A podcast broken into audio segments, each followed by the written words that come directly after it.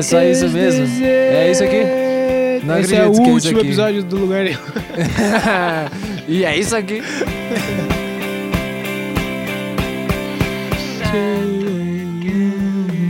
Música é boa, viu?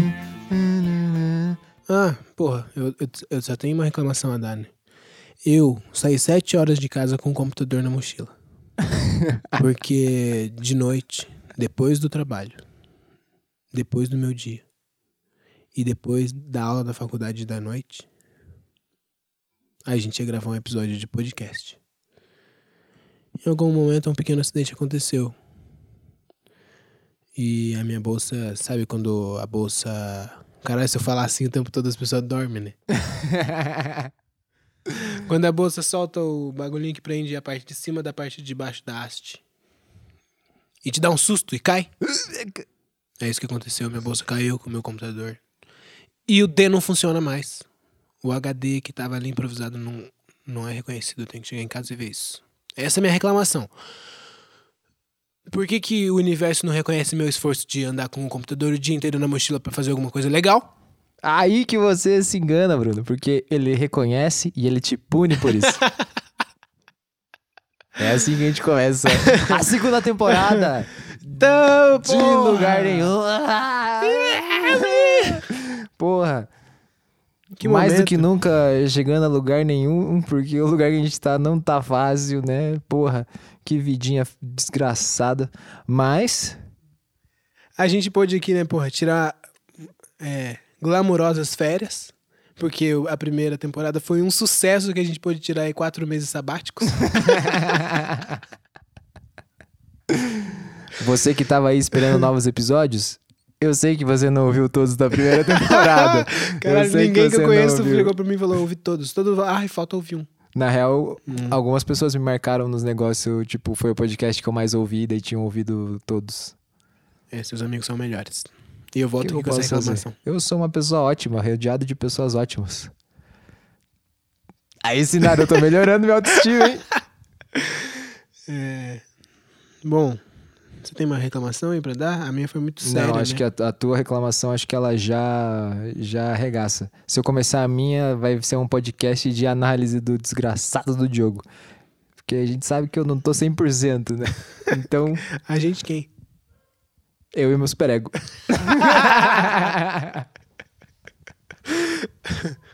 Bom, voltamos, né? Segunda temporada. Dez episódiozinhos pra você curtir muita música boa.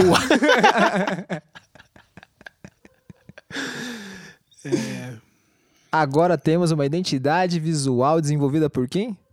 Por esse que fala agora, agora. temos equipe, temos equipe. Na identidade visual, identidade, Bruno, vulgo eu.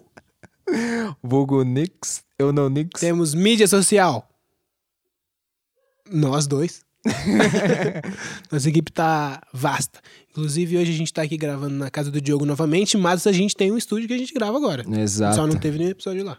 Mas vai, vai acontecer. Rafael Walter entrou para a equipe do podcast Lugar Nenhum. Inclusive, se você quer entrar para a equipe do podcast Lugar Nenhum, fale com a gente. Os nossos arrobas são.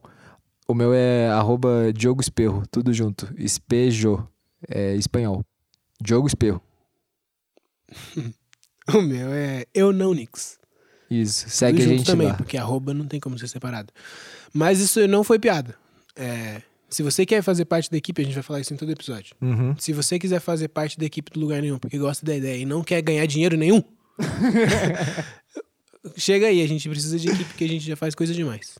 É, além, além, do, além de ter nascido para várias coisas, a gente nasceu para fazer o podcast, segundo o Rafael Walter. Mas dá, se, se as pessoas quiserem ajudar, a gente aceita ajuda. Porque tem bastante coisa para fazer. E com isso, né? A gente não vai só produzir o conteúdo do podcast, a gente vai ter também o perfil nas redes sociais e acho que vai facilitar a interação da, da galera, vai ter fácil registro de quais são os episódios, quem que a gente chamou, quem que falou o quê. E a gente vai se esforçar para manter conteúdos atualizados. Inclusive, talvez vai ter uns. uns, uns, uns- não, não, não. senhora. Vai ter uns negocinho lá de que a gente gravando esse primeiro episódio aqui. Tá, arroba podcast lugar nenhum. Já tá online? Já, é, vai estar quando esse episódio sair. Então, assim, Então, boa. é, segue lá que. Pô, a gente adora uma rede social, né? Demais, demais. Vem tranquilo, vem tranquilo, porra. Vem aí, cara. Hoje o episódio de abertura do podcast Lugar Nenhum, segunda temporada, vai ser sobre. Retrofuturismo. Foi um pedido de quem? Vibração completa, assunto quente, isso, pauta pô, quente. É isso, é isso. É, você tá falando, nossa, pauta quente aonde, gente? Ninguém sabe de retrofuturismo. Você não sabe porque você é tonto. é por isso que você não sabe. Porque a Thalita, Thalita que foi quem pediu, A, a moça do, das lancheiras? Casimiro, se você escutar isso aqui, a gente, a, gente gosta muito. Meu Deus, ele podia. re- re- Nossa, ele podia reagir a podcast, ele ia revolucionar a internet. E é o nosso, né? Caralho, vamos falar com o Casimiro então. Eu tenho o WhatsApp aqui. A Thalita, que não é a mãe de seis, que faz a lancheira da Nina, ela soube aí da, da existência do nosso podcast e falou: Amei, quero um episódio sobre retrofuturismo. E eu falei: Fique tranquila, vai chegar o seu momento, querida. E chegou, Thalita, chegou. E hoje a gente vai destrinchar tudo que a gente sabe sobre retrofuturismo. E acabou o episódio agora. Porque a gente não sabe nada. Caralho, a gente, a gente tá, porra, reaquecendo, né? Perdão por essa piada aí. é, é isso, a gente já volta, porra. Atendendo a- os pedidos dos nossos fãs, várias, porra, vários pedidos sobre retrofuturismo. Vários. Vários. Eu só sei da Thalita. Não, não vou nem, eu não vou nem começar. Mas assim, a gente leva, inclusive, vários episódios dessa temporada vão ser com pedidos que as pessoas fizeram. Você que respondeu a minha caixinha lá no Instagram, que achou que eu não ia ver nunca. Eu deixei tudo arrumado, porra, tudo anotado, entendeu? Agora a gente vem, né? Atendendo a pedidos, falar aqui sobre o quê? The Weeknd. Ou final de semana. Porque assim, a introdução dela a esse assunto foi: quero um assunto sobre. Quero um episódio sobre retrofuturismo. Fala do The Weeknd The Weeknd do Alipa, ela falou. e do Alipa. E aí a gente foi ver, tipo, beleza.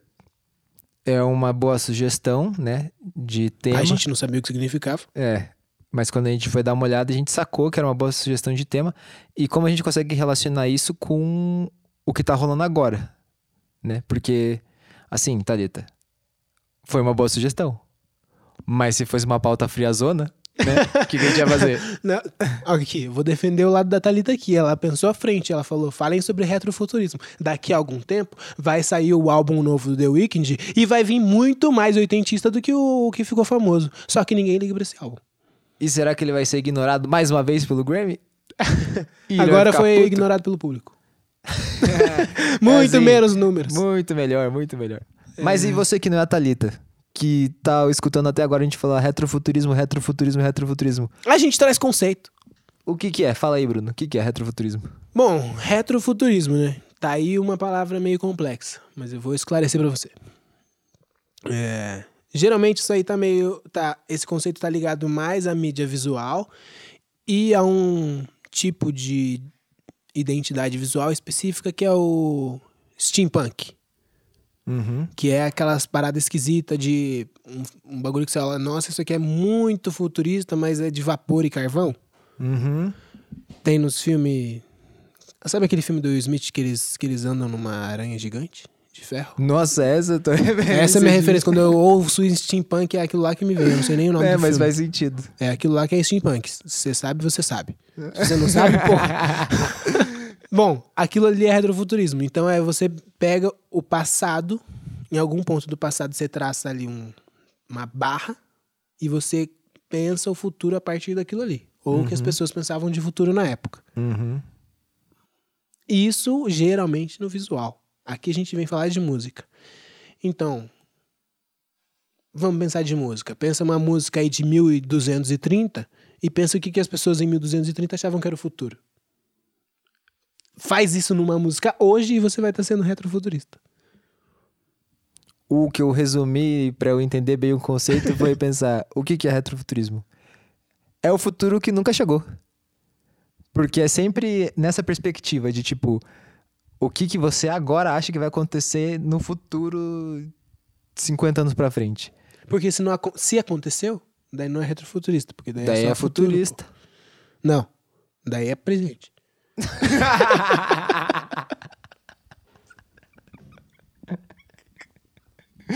Não, aí é máquina do tempo, porra. O tempo não existe. Bom, deu pra entender o que é retrofuturismo, né? É uma estética, né? É uma uma estética, que estética. ela se aplica tanto pra design, quanto pra cinema, quanto pra música. É uma estética artística em, em todas as suas áreas. Caralho, assim. meteu a palavra genérica. Qual? Artística. É uma- Ah, porra, mas é que é uma estética que se aplica pra todas as áreas. Caralho, eu pensei, o que, que eu falei? O que, que eu falei? Fico preocupado pra caralho. Caralho, falei alguma merda. É... Bom, Bom, alguma eu falei. a gente vai partir aqui, pelo menos eu, né? Vou partir do quê? A Thalita falou retrofuturismo, The Weeknd e Dua Lipa. The Weeknd e Dua Lipa são retrofuturistas? Você consegue me responder isso aqui? Eu. Sim. sim. Meteu, meteu. É, respondo que sim pra sim, consigo responder. E sim, a resposta é sim. Na. Aqui a gente vai ter uma conversa boa, porque a minha resposta é não. Na, na, na perspectiva do quê? De que quem é de fato retrofuturista tava nos anos 80. Que quem começou a criar o som comercial de sintetizador, porque daí, tipo, tá, beleza, qual que é dentro. A gente falou sobre a estética, mas dentro da música, o que que faz ser um som retrofuturista? É, dentro da. Depois do, da, da geração de movimento punk, teve o que a gente chamou de pós-punk ou new wave, que tá muito relacionado com bandas de rock, né? Uhum. Só que daí saiu o synth pop e o synth wave. Uhum. E é isso que tá muito relacionado com o que vai se tornar a estética de retrofuturismo dentro da música, que tava ali dentro dos anos 80. Então, quando a gente escuta essas músicas é, com os sintetizadores, quando a galera criou esse som, que ele é um som artificial, em contraponto justamente ao movimento punk, que era orgânico totalmente, ali se diz, tipo, isso aqui é o som do futuro. Uhum. Quem, quem aí escutou o álbum do Access Memories, Random Access Memories, do Daft Punk, tem uma música lá que é com o Giorgio Moroder. Moroder. E daí ele fala sobre o, começo da, tipo, é uma música de, sei lá, 8 minutos e 3 minutos é uma entrevista. Meu Deus, é foda. Isso é muito louco. E daí ele é um dos caras que ele inventou, né? Ele Inventou começou a mexer ali com o sintetizador e falou: caralho, agora eu vou tirar um som dessa porra.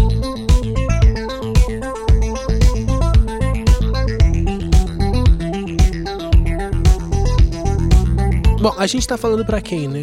Você sabe aí que você tá ouvindo, você sabe o que, que, que é um sintetizador? Hum. Porque isso é a- o cerne da questão aqui. Retrofuturismo, que a gente fala hoje, é refazer o som que se fazia no começo da década de 80, ou na década de 80 como um todo, que foi quando se inventou, o Giorgio inventou o sintetizador, que é o quê? Um som que não é gerado acusticamente, a princípio. Ele é sintetizado em elétrica e depois vira som. Uhum. Daft Punk. Pra você saber o que é, Daft Punk. Todo aquele som lá, bizarrice, fora a guitarrinha, o resto é sintetizador. Mas você disse aí que retrofuturismo, retrofuturistas eram as pessoas do década de 80? O movimento ele surge na década de 80, né? E aí, na minha perspectiva, a resposta para o que você perguntou é sim, porque tanto esses artistas, é, a Dua Lipa, ou The Weeknd, ou outros que a gente vai comentar, fazem. Eu ia falar parafrase, então parafraseando, mas não é isso, né? Tipo, eles fazem referências diretas para o som da década de 80. E que de fato é um som que você escuta hoje e tipo, você fala, caralho, isso aqui é um som do futuro. Pelo menos eu escuto e eu penso, sim, isso aqui é o som do futuro. E, tipo, é um som de. dos anos 80, tá ligado? Tipo, é, com certeza é passado. É bem Essa, passado. essa é a minha questão. Porque ret- retrofuturismo, a palavra, significa o- fazer o futuro fazer hoje o futuro que as pessoas do passado achavam que ia ser o futuro. Né? Uhum. Ou seja, o que eles achavam que ia ter hoje. A década de. Tipo, o som, essa pegada de som do futuro rolou mesmo, né? A galera fazia o som do futuro. Como é que é o nome daquela banda alemã? Tá ligado? Tá ligado? Kraftwerk. Uhum. Uma dupla. Ou uma banda, sei lá, bizarro. A galera fazia som de robô nas músicas, não tinha quase Uhum. nada de instrumento. Tipo, não tinha nada de instrumento e quase nada de voz. Aquilo ali era o som do futuro. Só que aquilo ali durou até 82. Uhum. Depois disso, o, esse som do futuro popularizou e as bandas foram ficando mais mainstream. Era esse é, synthwave, Uhum. synth pop principalmente. E aquilo ali virou pop, né? Bandas de Sim. rock que misturavam sintetizador ou bandas de rock que eram só feitas a partir de sintetizador. Uhum. Quando a gente ouve hoje o The Weeknd, ele faz o som que a galera fazia Isso. e não o futuro. Mas é o. A perspectiva que eu tenho é de. Tá sendo retomada a estética retrofuturista. E não que eles estão atualizando o retrofuturismo. Tipo, não, eu não tenho. Retrofuturismo não existe na década de 80. Hã? Esse retrofuturismo não existe na década de 80. Como não? Era futurista. Retro tem que ser do passado. Eles não estavam fazendo uma coisa do passado. Não. O lance é tipo, você tá na tua época criando o que você pensa que vai ser o som do futuro. Só que a gente chegou no que é o futuro. Aquele som não é o som do futuro, porque é o som daquela época, tá ligado? Então, é, o lance que você falou do filme do Will Smith lá, tipo, ah, porra, porque tem uma aranha mecânica, não sei o quê. Talvez muito tempo atrás os caras falaram, ah, porra, mais pra frente a tecnologia vai ser isso daqui. E daí por isso que eu falei que o que eu resumi pra eu entender do conceito é, é um futuro que nunca chega. Porque é anacrônico você, na tua época, falar, porra, o som que vai ser tal coisa vai ser esse. A tecnologia que vai ser tal coisa vai ser essa. Porque não tem como, você tá tendo aquela ideia a partir da perspectiva do que você tem do seu contexto, da realidade ali. E você pode acertar um conceito, mas tipo, não o que vai ser. O que eu acho que daí considerando isso, o retrofuturismo aconteceu na década de 80 e agora eu não conheço, pelo menos esses artistas que a gente focou, né? Eles não estão desafiando os padrões estéticos atuais para falar como vai ser o som do futuro. Eles estão retomando o que tinha na década de 80. E daí, nesse sentido, por isso que eu falei sim. A resposta é sim. Eles são retrofuturistas retomando uma estética e não atualizando ela.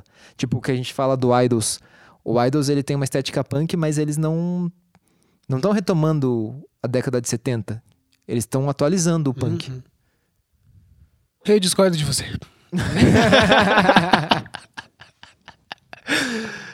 É, bom, mas foda-se. né? Não, vou explicar. No começo da década de 80, pra mim, né, o que eu acho é que tinha galera que pensou, vou fazer a música do futuro. Isso foi absorvido pelo mainstream e virou a música, a música. O pop. Que tinha uma sensação de futuro. Os clipes era meio futurista, tinha umas estéticas meio bizarras, muito neon, muito laser. Aquilo ali é uma estética futurista. É isso, e retrofuturista é porque a galera tá fazendo aquilo lá de volta. Foi o que você falou. Entendi. Cara, uma parada que eu pensei, como é um. O conceito de retrofuturismo ele não é uma parada da música, né? Eu relacionei com. O momento literatura. Ih, caralho. É, a escola modernista de 1922 aqui do Brasil. Porque quando eles fazem a semana de arte, né? Uhum. Eles não têm uma estética definida de tipo, agora vamos escrever desse jeito, agora vamos fazer tal coisa. Cada um vai puxando de um lado ali.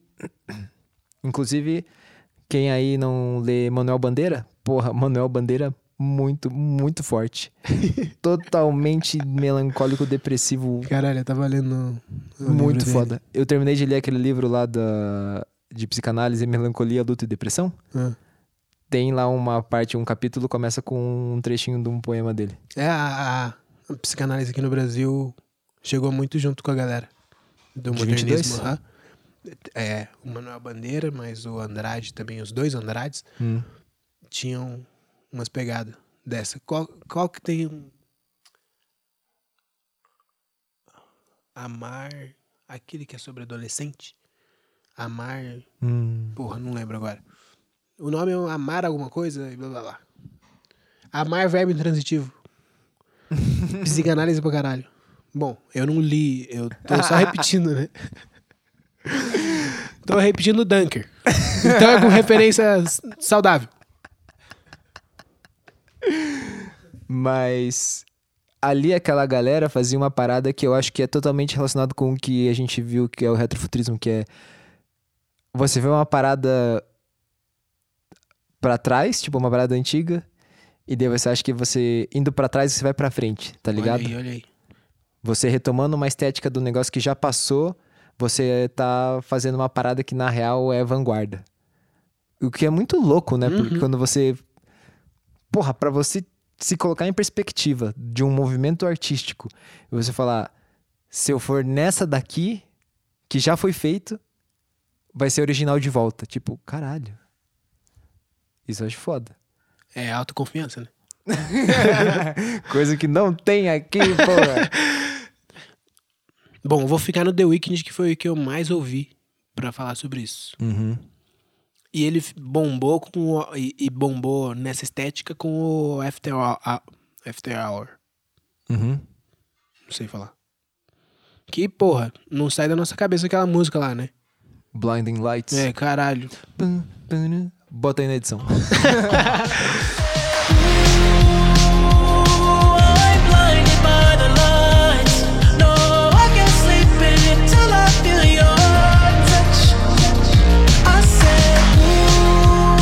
O álbum novo foi ofuscado por essa, porque essa música aí não saiu da nossa cabeça até agora. Mas é muito forte, né? É muito forte. Essa é muito forte. Só que, porra, ele lançou um álbum agora que assim. The Weeknd cantando anos 80, entendeu? Hum. é muito mais forte nessa, nessa direção. Parece que ele tá indo a fundo. Agora ele não, ele não usou uns elementos, porque se você for ouvir com atenção, tem poucos elementos no álbum que realmente são oitentistas. Uhum. Mas no novo é foda. É só essa pegada. E ele tem muito essa pegada na estética dos clipes também, né? Hum. É, e agora tem todo um lance do, do de ser uma rádio. O nome é Down FM. E tem o Jim Carrey com voz dos anos 80 Narrando? fazendo- narrando partes do álbum. Então, assim, 80 É tipo o álbum do, do Queens of the Stone Age, que, tipo, tem um conceito de que você tá escutando na rádio e você É. tá viajando. Ah, que massa, eu acho isso bem massa. É. Mas e aí, vamos, vamos, vamos problematizar. Eu tenho umas questões pra problematizar. Quer vir? Vem. Então, vou meter Caralho, essa. meti o, meti o Kevin, vem.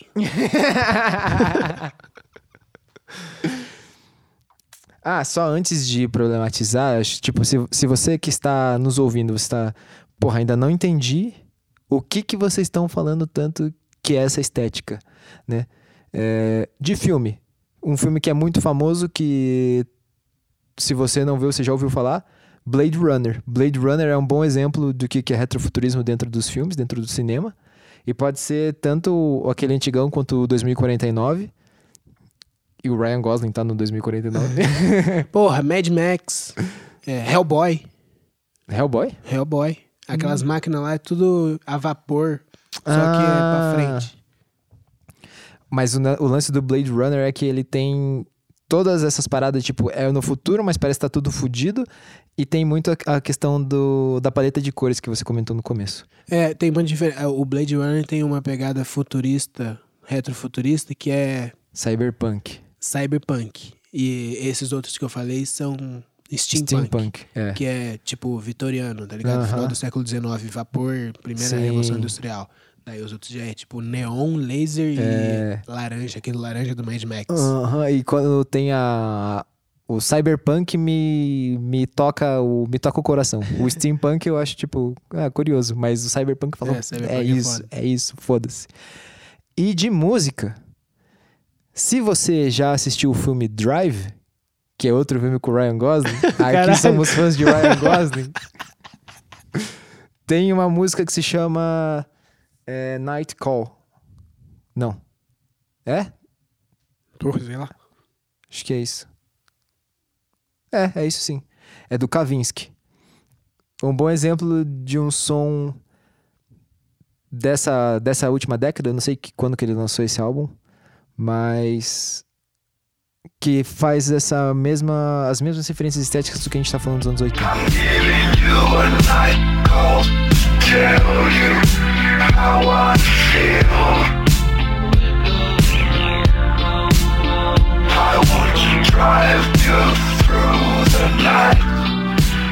Essa música é redonda demais, demais, assim. E o filme melancólico. Caralho. Porra, veja esse filme, pelo amor de Deus. E essa música, a trilha sonora desse filme também é muito foda. A gente não falou aqui do, do álbum da Dua Lipa, né? Que o nome é Future Nostalgia. Que é quase um sinônimo de Se entregou, retrofuturismo. Se entregou. Ela se entregou no título. Só que tem uma outra pegada, né? Não é de. É mais dançante, né? Tipo, Eu entendi também. Mas é que não tem sintetizador. É álbum, é álbum, é, É, de instrumento. É, é outro, outros anos. É os mesmos anos 80, mas é outro é anos isso, 80. é isso, é isso. Tipo, é dançante sem ser com sintetizador. É tipo, vou na discoteca e caralho. É, é- o instrumental da Dua Lipa é mais Madonna anos 80. Michael Jackson anos 80. É aí que você foi na veia. E agora eu quero entrar com os problemas. Vem. O que que aconteceu na porra dos anos 80 que ele é tão marcante? Que E ele daí é você pode falar isso dos relevante? anos 60, dos anos 70, dos anos 90. Ah, será? Será? Não. Olha Você- aí, você pô, provavelmente não ouviu. Você ouviu? Mas a Gabi deu a letra que ela falou Michael Jackson. Jackson. O saudoso MJ. Inclusive, o melhor álbum do Michael Jackson é o que foi lançado pelo Rafa Moreira. eu não vou explicar essa. Você vai esperar que eu te expli- vai esperar a explicação? Não vai explicar? Não vou. Pode continuar. Não, cara babaca. É... Aconteceram coisas na década de 80 que foram momentos críticos, eu acho, pra sociedade contemporânea. Ixi. O cara vem com história. Uhum. Você não quer que eu acerte, não, né? Você não vai chutar nada? Não vou chutar nada. Não vai chutar nada. Não vou. Porra, a década de 80 ali, o que a galera chamou de era da informação. Uhum. O futuro tava em todos os lugares, né? É isso. Não era só na música. Ali não foi um bagulho de tipo, ah, aconteceu um negocinho aqui. Foi, meu, tipo, a globalização começou de fato a rolar na década de 80. Então, tipo, bolsas de valores é, se integrando, a, a internet se estabelecendo como um meio de comunicação global. Essas são coisas assim, tipo, por isso que é a era da informação. E aí, você fazer um avanço tecnológico gigantesco pós o quê? Guerra Fria, porra! a gente sabe que quando acontecem guerras, a tecnologia se desenvolve muito, né? Os militares tem que eles, agradecer. eles dão raça, dão raça, porque eles querem matar muita gente. e depois, quando eles matam, Aí vende. tem que fazer alguma coisa com a tecnologia que foi desenvolvida. E daí você populariza todo um, um arsenal tecnológico para você usar para o capitalismo funcionar, galera. É E o você vai fazer o quê? Vai fazer o quê? Vende pra toda a galera, porra, vende, vende, vende, vende. Então acabou a Guerra Fria, caiu o Muro de Berlim. É um momento que é que o Muro de Berlim é bem é, 89, se não me engano. Mas desde o começo da década tá rolando um monte de coisa assim que é todo esse lance. Rebuliço, rebuliço. E aí, cara, eu acho que sociologicamente falando, a gente tá num momento que é parecido. É, falando de como as pessoas entram em contato com cultura, ou até mesmo nessa questão de guerra. Tipo, agora a guerra da Ucrânia é o quê? Não é a União Soviética contra os Estados Unidos, mas é a União Soviética atacando a Ucrânia porque a OTAN estava chegando muito perto. E, tipo, a OTAN foi avançando e eles tinham o pretexto de que era só para conter a União Soviética, mas a União Soviética não existe já há uma porrada de tempo e a OTAN continua existindo. Então, por que, que existe a OTAN? Então, de novo, a gente está tendo um conflito entre Estados Unidos e União Soviética, que aconteceu, que teria acabado nos anos 80. No, no final da década de 70, tinha sido desenvolvido o VHS, é, como é que é o nome daquela porra da Sony? Walkman, Uhum. o próprio CD, tá ligado? Tudo isso se popularizou na década de 80. E agora se populariza o quê? Essa porra aqui, a galera tá ouvindo a gente TikTok. aonde? Tá ouvindo a gente em plataforma de streaming. Tipo, a forma como as pessoas elas têm acesso ao que elas vão consumir de cultura pop foi revolucionada na década de, no final da década de 70 e daí se popularizou em 80 e agora a gente está aqui no século 21 também tendo essas, essas revoluções na forma como a gente tem contato com cultura. E é isso tanto no nosso dia a dia, tipo plataformas de streaming, como em contexto geopolítico, de caralho, essa porra tá aí de volta, tá ligado?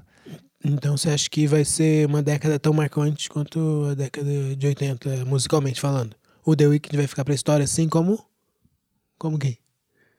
Ele queria ficar tão marcante quanto o Michael Jackson, né? Mas será que vai chegar Mas o lance é que os caras criaram a parada em 80 e a gente tá remetendo as coisas a 80. Pelo menos é isso que eu Então, tenho a sensação. Daí me vem esse lance que você falou. A partir da década de 80, globalização, era da informação e o caralho. A partir daí, o acesso à informação e, por consequência, o acesso à música, ou coloque aqui a arte que você quiser, ficou massivo. E você tem acesso a qualquer música de qualquer tempo muito mais fácil. É, o tempo ficou elástico, no sentido de que você tem acesso ao que está sendo feito agora e o que está sendo feito no, e que foi feito no passado ao mesmo tempo, e eles têm o mesmo grau de importância. Uhum. Mas aí o meu, o meu ponto, o que eu fiquei me perguntando era. Não é de agora, tipo, não é só é, o, o The Weeknd e a Dua Lipa. A, a gente ainda vai falar do Strokes e da, e da Anitta, né? Mas, tipo, o, o lance é. Não são só esses que são, porra, ganharam prêmio e o caralho. O Strokes ganhou o último Grammy de melhor álbum de rock The com Weeknd álbum. não ganhou. Hã? The Weeknd não ganhou. Foi ignorado, ignorado. né, ignorado. Mas eles ganharam com o álbum. Tá na letra do, do, de uma das músicas, ele falando onde estão as bandas dos anos 80, onde elas foram parar. Tipo. Por que, que é essa década que marca tanto? Porque, como você disse, tipo, o tempo é elástico. Podia ser década de 30, podia ser 90, e tem várias, várias é, referências históricas né, nas, nas bandas que estão surgindo agora, mas os anos 80 parece que eles são, tipo, especiais, assim, porque não é só essas bandas. O próprio Paramore era banda, tipo, emo ou pop punk, ou sei lá o que, que foi. O último álbum deles, estética oitentista. E isso foi pra uma Mas porrada tá de mais gente. nem aí pra Paramore. pô. Eu- Aí eu não sei, aí eu não sei, aí eu não sei. Mas o meu lance é, são muitas bandas e sempre vem os anos 80. Não é o, o primeiro, o primeiro retrofuturismo dos anos 80, né? Primeiro, primeira vez que as pessoas estão fazendo em movimento a estética nos anos 80. Isso já rolou em 2000 com umas bandas lá, que eu não vou lembrar o nome. Teve, o Church fez um negócio também, que eles vieram com Synthwave Muito, em 2011, né? Eu acho que é o primeiro álbum.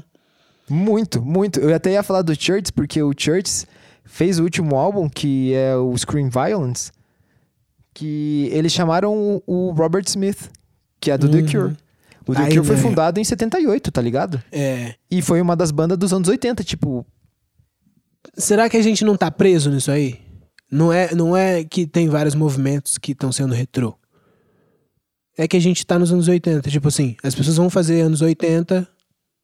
É, é só parte da cultura. E isso eu tô tirando de um livro chamado Retromania, que foi lançado em 2011 de um crítico americano, ou inglês, não lembro, que tava falando disso já. Caralho, a gente tá preso nos anos 80? Em 2011 ele tava falando isso. Uhum. Porque porque ele via isso, os elementos que explodiram no- nos anos 80 eram re- recriados o tempo todo. Mas então, por que a gente tá preso nele?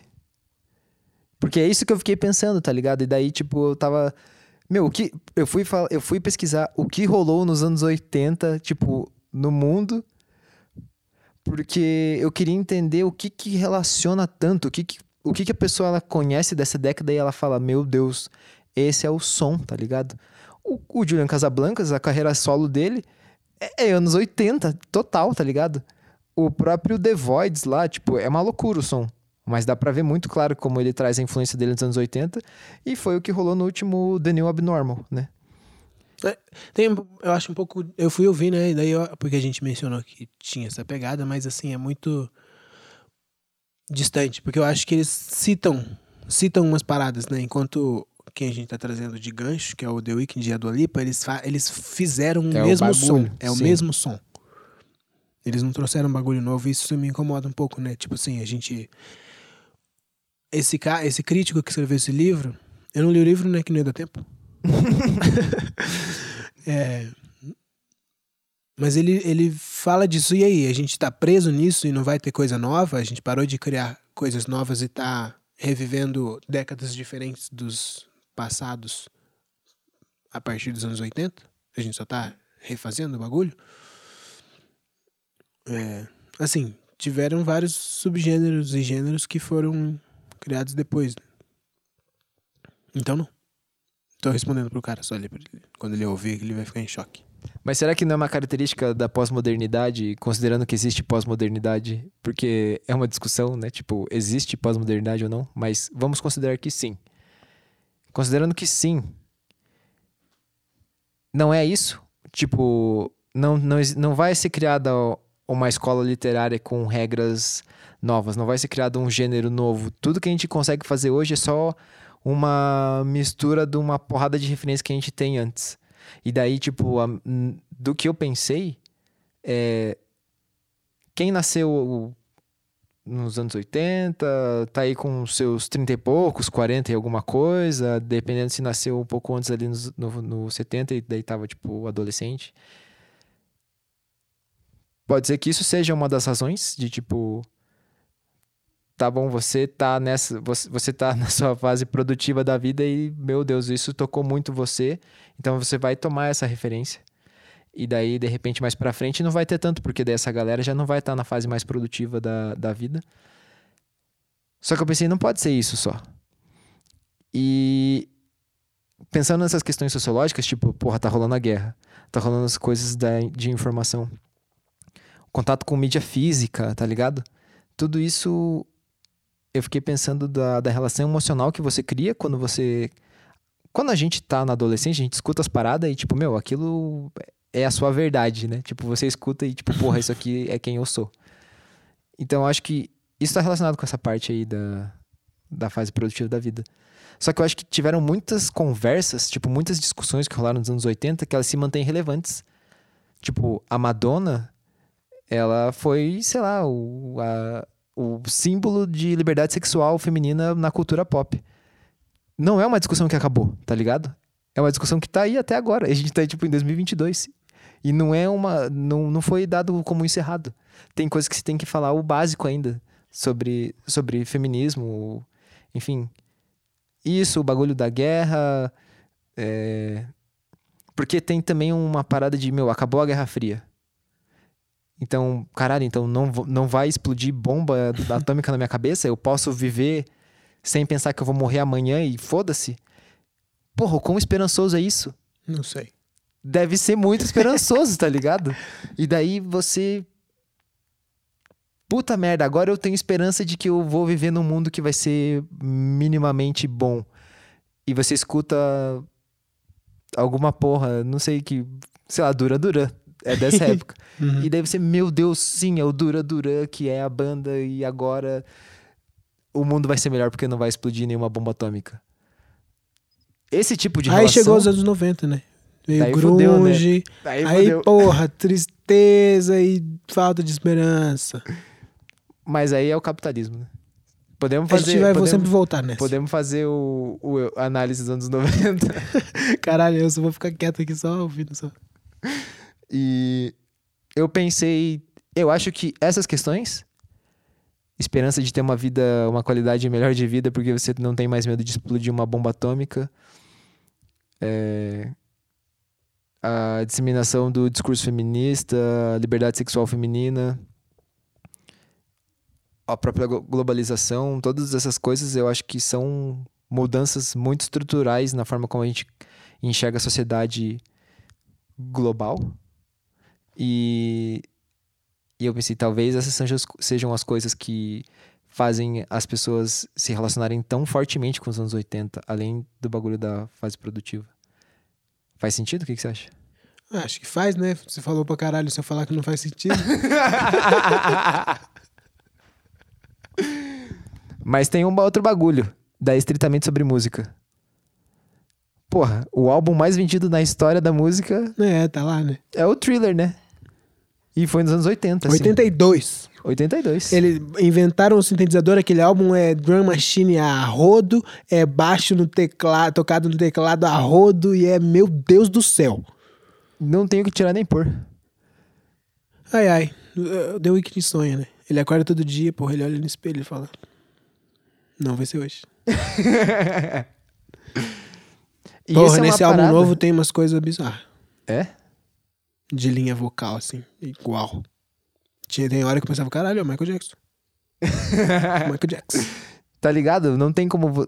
o- esse, esse cara, tipo, ultrapassou o planeta Terra, tá ligado? Ele Nossa. não tem o que fazer. Ele vai. Porra, é- eu acho que tem isso. A Gabi meteu a letra, né? O que faz o ano dos anos 80 ser tão marcante? Foda-se tudo que você falou.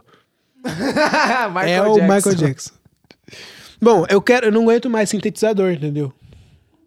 Eu vou trazer aqui a- o, o respiro pra quem não aguenta mais sintetizador, que é, que é Silk Sonic, é retrofuturista também, só que é retrofuturismo do, do- da década de 70. Hum. Eles lançaram um cover. Um cover, ela. Silk Sonic cover. De uma banda da década de 70, de uma música de 82 também. 81, 82. É Chunk Fan, não sei o quê. Não, é Lo- Love Train. Mas o nome da banda não é um nome esquisito assim? Ah, é, uma coisa assim. É verdade. Eu ouvi um. João Bosco ali, eu acho. Fazendo um comentário sobre quando tava pesquisando. É, eu acho que. Eu acho que eu vi essa porra também. Bom, Manda ver, manda ver. era isso aí. É o respiro da- da- do sintetizador. Sou muito mais fã nesse momento de retrofuturismo dos anos 60 e 70. Que eu não aguento mais sintetizador e, e, e tecladinho e bateria eletrônica. Mas o lance dessa banda não é que, tipo, eles. Eles surgiram nos anos 60, mas aquela música, essa música específica foi nos anos 80? Não é um lance assim? É, acho que é uma pegada assim. Só queria falar que, porra, Silk Sonic anos 70, entendeu? Curiosidade de que a música que eles lançaram, o cover é dos anos 80, dos anos 80 mas eles são. São. O cara quis encobrir, pô, o cara quis encobrir.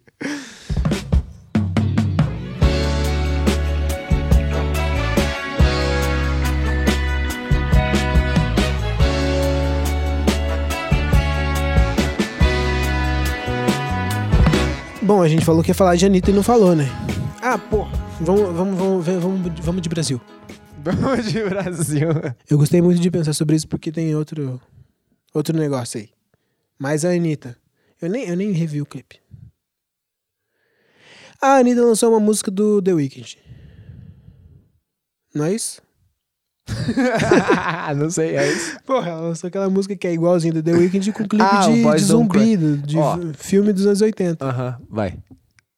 Já dei a introdução, você que vai agora. Ah, entendi. Ó, tem várias coisas pra falar sobre isso daí. Caralho, eu não vim, não vim pra falar da Anitta. Não são tantas coisas assim. Mas, tipo, o primeiro ponto é: Meu, ela colocou o nome da música Boys Don't Cry. Boys Sabe Don't quem Cry. tem uma música chamada Boys Don't Cry? Dos anos 80? O The Cure, porra. E daí, assim. É o mesmo nome. É o mesmo nome. Então, assim. Foi sem querer, Diogo. Eu não sei nem o que te responder. Eu não sei nem o que te responder. É o mesmo nome da, da banda que a gente já até já comentou aqui, que a gente falou até do do Churches, né, que fez o álbum, chamou chamou Robert Smith para fazer uma participação na, no álbum. Então, uma referência clara oitentista. A banda, eu falei, surgiu em 78, mas ficou muito popular nos anos 80. Se você escutar a música, tem sintetizador. A bateria, quando ela toca ao vivo, tem uma bateria acústica, mas você ouvindo é som de bateria eletrônica, é drum machine. Tipo, tá muito explícito o que ela tá querendo fazer, né? E a linha, a linha rítmica é igual à linha rítmica de é, Blinding Lights, que é a do The Weeknd.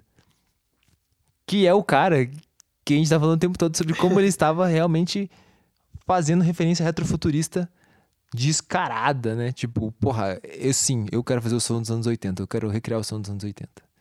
E agora você falou que o último álbum é, é ainda mais forte o bagulho.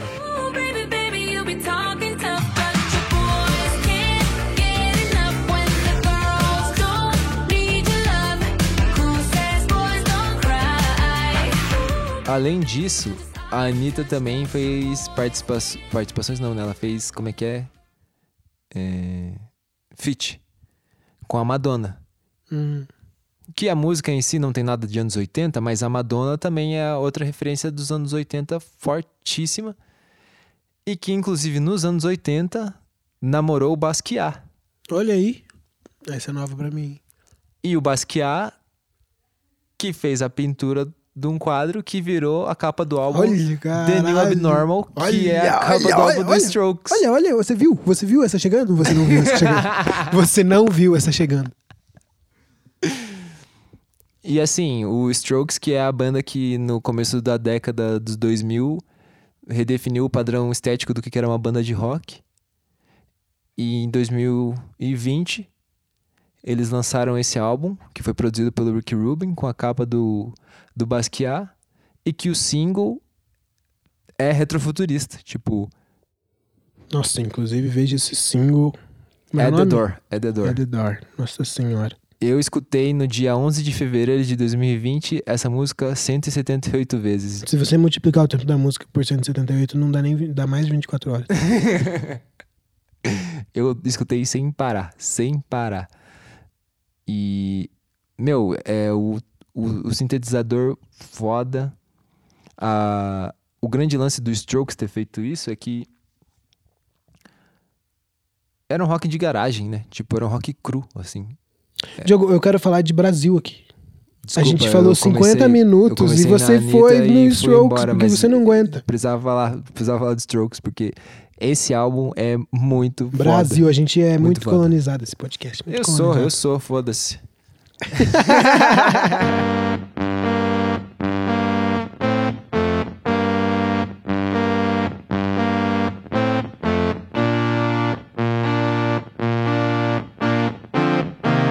Bom, eu senti que a Anitta lançou ali um, um, um, um The Weeknd com pop punk. Você, porra, se você quer saber mais de pop punk, punk, primeira temporada daqui, ó, tem um episódio que destrincha.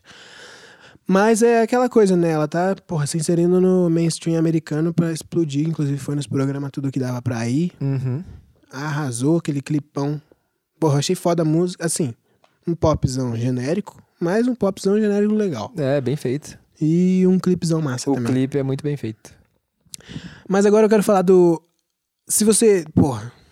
Foda-se todo o resto desse episódio, você vai. Essa parte aqui é importante. FBC. Tá ligado a FBC? Não. É um rapper que lançou um álbum agora de. Pancadão 2000, entendeu? Hum. De, de. Não é esse o nome. Porra. Bailão. Você tá solteiro aqui, ó, estralando. Porra, muito foda. Isso é o. O retrofuturismo aqui no Brasil. Você quer ouvir pra você entender um pouco do que eu tô falando? Pode ser. Coloca aí, você vai sacar agora. Se tá solteira, vamos ficar de casal. Se tá solteira, vamos ficar de casal. Se tá solteira, vamos ficar de casal. Se tá solteira, se tá solteira. Bom, o que a gente tá falando aqui? De músicos que descaradamente fazem um som que era feito pop, né? Que era o mais popular em outras décadas. Raramente alguém faz isso pra frente de 2000, né? Geralmente é de 90 pra trás. Uhum. Porra, grunge, e daí depois vem ou mais Michael Jackson ou mais mais synthwave, essas porra, e depois volta 70, daí, porra, você entendeu? Uhum, uhum. 2000, entendeu? O cara falou, vou lançar. Os caras estavam inseguros. Tava falando, vai dar errado. Mas o bagulho Ele explodiu. aham. Com aquele single ali, explodiu no TikTok. Porra.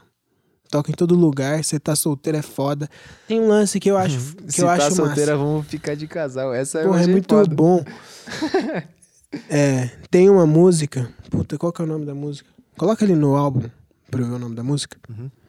Eu acho que é aquela com que tem um feat de mulher. Não dá pra explicar. Não, não era amor, era as suas projeções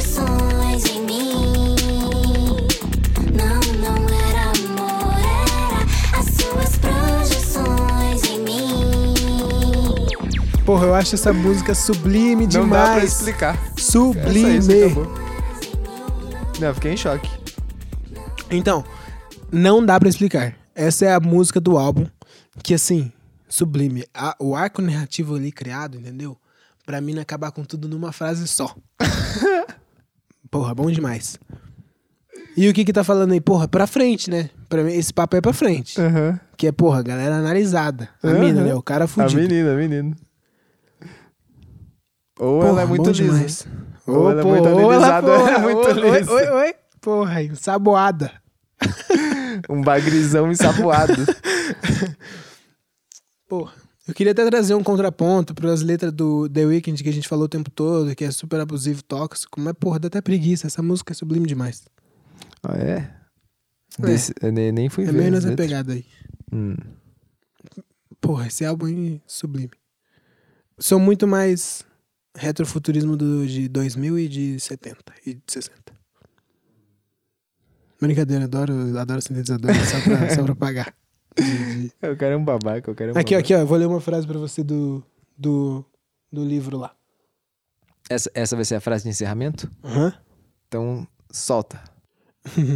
O atrativo da pop não recai apenas na sua capacidade para chocar e surpreender. Pode funcionar também como fonte de segurança e socorro, especialmente quando a vida, a vida sob o capitalismo, é traumática e embrutecedora. Para os ouvintes, não abraçar a próxima grande cena pode construir um tipo de resistência. Daí isso é tipo porque o cara pensa que não tem. A gente tá preso nos anos 80 porque é como se fosse uma resistência. Não, esse aqui é o cara dando contraponto. Não entendi então. Que o cara dos anos 80, ele fica falando, caralho, estamos presos no passado, Aham. É, o capitalismo destrói nossa capacidade criativa. Daí chega outro e fala, cara, não. Mas o pop ficar revivendo as coisas, ele tem essa capacidade de também abraçar as pessoas.